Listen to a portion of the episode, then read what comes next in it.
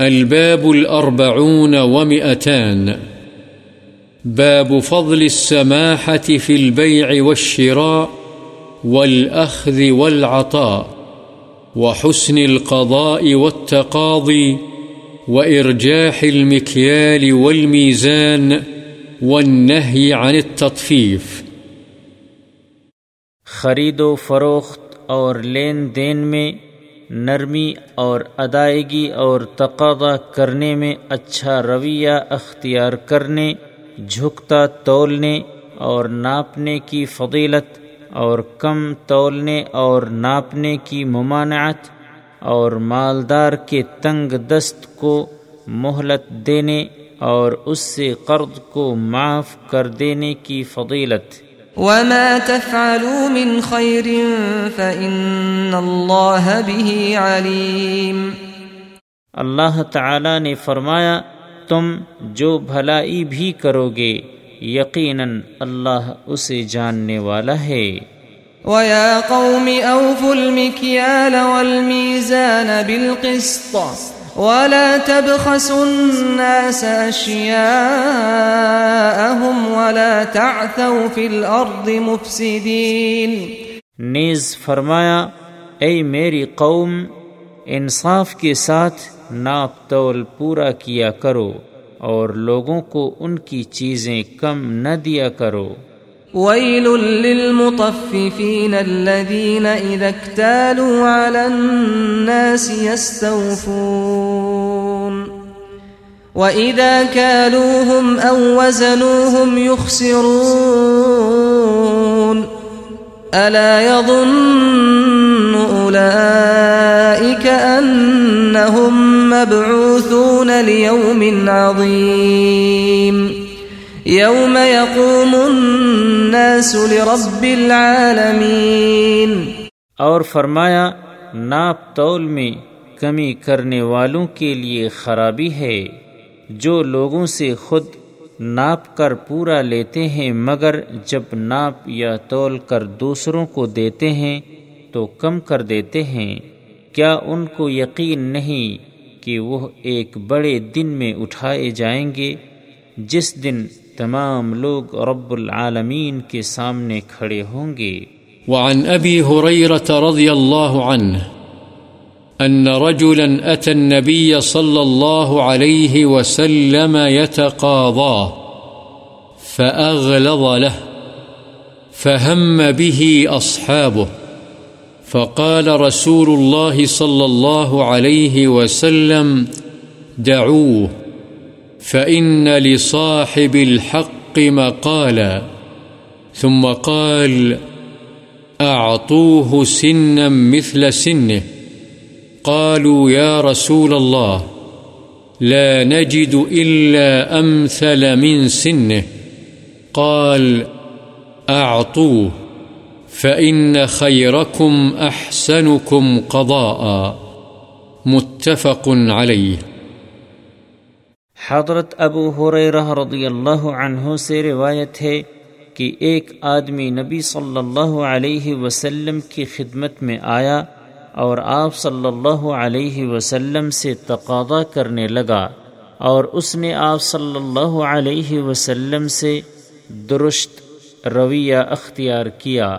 صحابہ نے اسے زد و کوب کرنے کا ارادہ کیا۔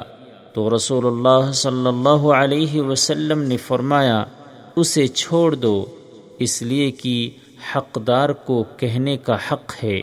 پھر آپ صلی اللہ علیہ وسلم نے فرمایا، اسے اتنی عمر کا جانور دے دو جتنی عمر کا جانور اس کا تھا۔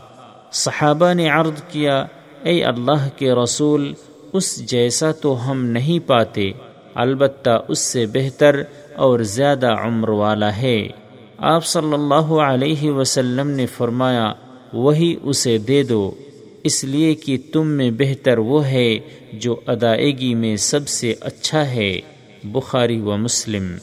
وعن جابر رضی اللہ عنہ ان رسول الله صلى الله عليه وسلم قال، رحم الله رجلا سمحا إذا باع وإذا اشترى وإذا اقتضى۔ رواه البخاري حضرت جابر رضی اللہ عنہ سے روایت ہے رسول اللہ صلی اللہ علیہ وسلم نے فرمایا، اللہ تعالی اس شخص پر رحم فرمائے جو بیچتے وقت، خریدتے وقت اور قرض کی وصولی کا مطالبہ کرتے وقت نرمی کرتا ہے۔ بخاری۔ وعن أبي قتادة رضي الله عنه قال سمعت رسول الله صلى الله عليه وسلم يقول من سره أن ينجيه الله من كرب يوم القيامة فلينفس عن معسر أو يضع عنه. رواه مسلم. حضرت ابو قطادہ رضی اللہ عنہ سے روایت ہے کہ میں نے رسول اللہ صلی اللہ علیہ وسلم کو فرماتے ہوئے سنا، جس کو یہ بات پسند ہو کہ اللہ تعالی اس کو قیامت کی بے چینیوں سے نجات دے، تو اسے چاہیے کہ وہ تنگ دست کو مہلت دے یا اس سے قرض معاف ہی کر دے۔ مسلم۔ وعن أبي هريرة رضي الله عنه أن رسول الله صلى الله عليه وسلم قال، كان رجل يداين الناس، وكان يقول لفتاه، إذا أتيت معسرا فتجاوز عنه، لعل الله أن يتجاوز عنا، فلقي الله فتجاوز عنه. متفق عليه حضرت ابو حریر رضی اللہ عنہ سے روایت ہے، بے شک رسول اللہ صلی اللہ علیہ وسلم نے فرمایا، ایک آدمی لوگوں کو قرض دیا کرتا تھا اور اپنے ملازم سے کہا کرتا تھا، جب تو رقم کی وصولی کے لیے کسی تنگ دست کے پاس آئے تو اس سے نرمی اور درگزر کا معاملہ کیا کر۔ شاید اللہ تعالی ہم سے بھی درگزر سے کام لے، چنانچہ جب وہ اللہ تعالی سے ملا یعنی مر گیا، تو اللہ نے اسے معاف کر دیا۔ بخاری و مسلم۔ وعن ابی مسعود البدری رضی اللہ عنہ قال قال رسول الله صلى الله عليه وسلم حوسب رجل ممن كان قبلكم فلم يوجد له من الخير شيء إلا أنه كان يخالط الناس وكان موسرا وكان يأمر غلمانه أن يتجاوزوا عن المعسر قال الله عز وجل نحن أحق بذلك منه، تجاوزوا عنه. رواه مسلم.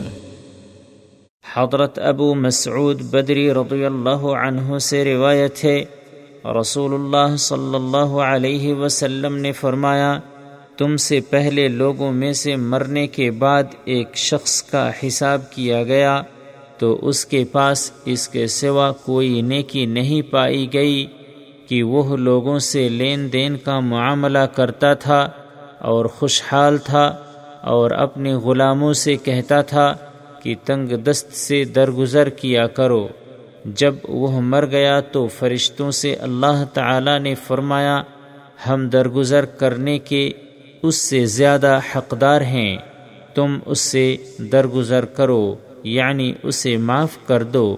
مسلم وعن حذيفة رضي الله عنه قال أتى الله تعالى بعبد من عباده آتاه الله مالا، فقال له ماذا عملت في الدنيا؟ قال ولا يكتمون الله حديثا. قال يا رب آتيتني مالك، فكنت أبايع الناس، وكان من خلق الجواز، فكنت أتيسر على الموسر وأنظر المعسر. فقال الله تعالى أنا أحق بذا منك، تجاوزوا عن عبدي.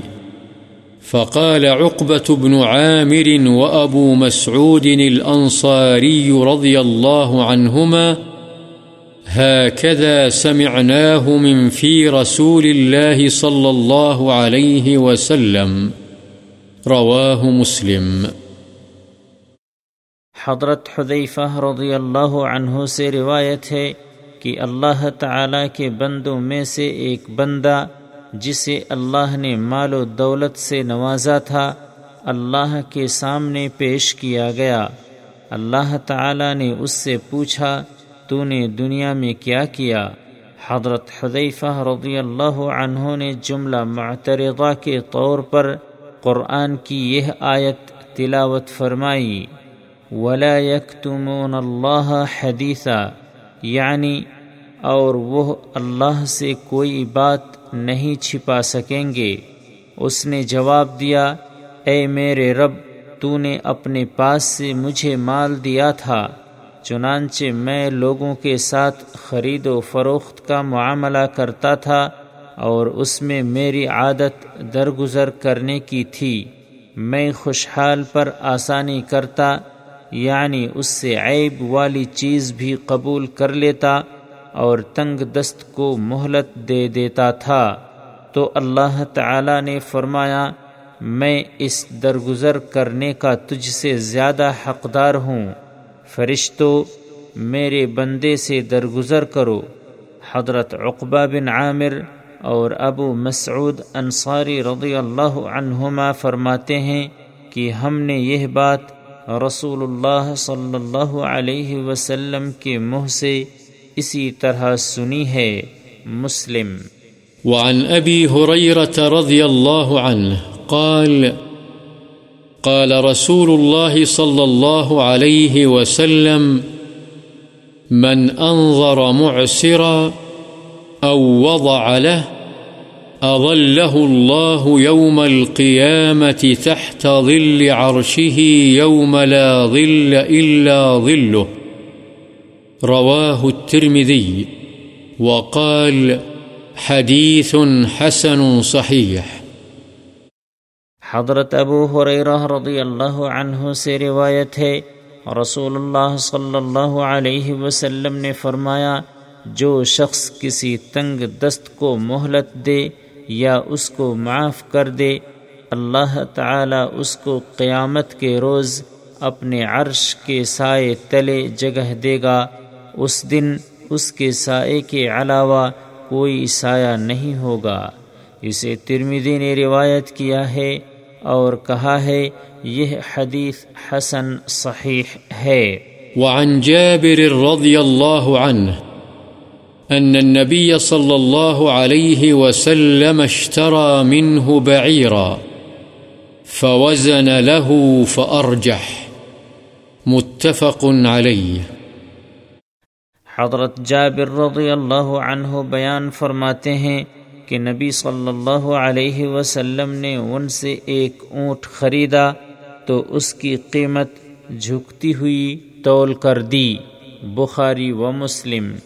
وعن أبي صفوان سويد بن قيس رضي الله عنه قال، جلبت أنا ومخرمة العبدي بزا من هجر فجاءنا النبي صلى الله عليه وسلم فساومنا بسراويل.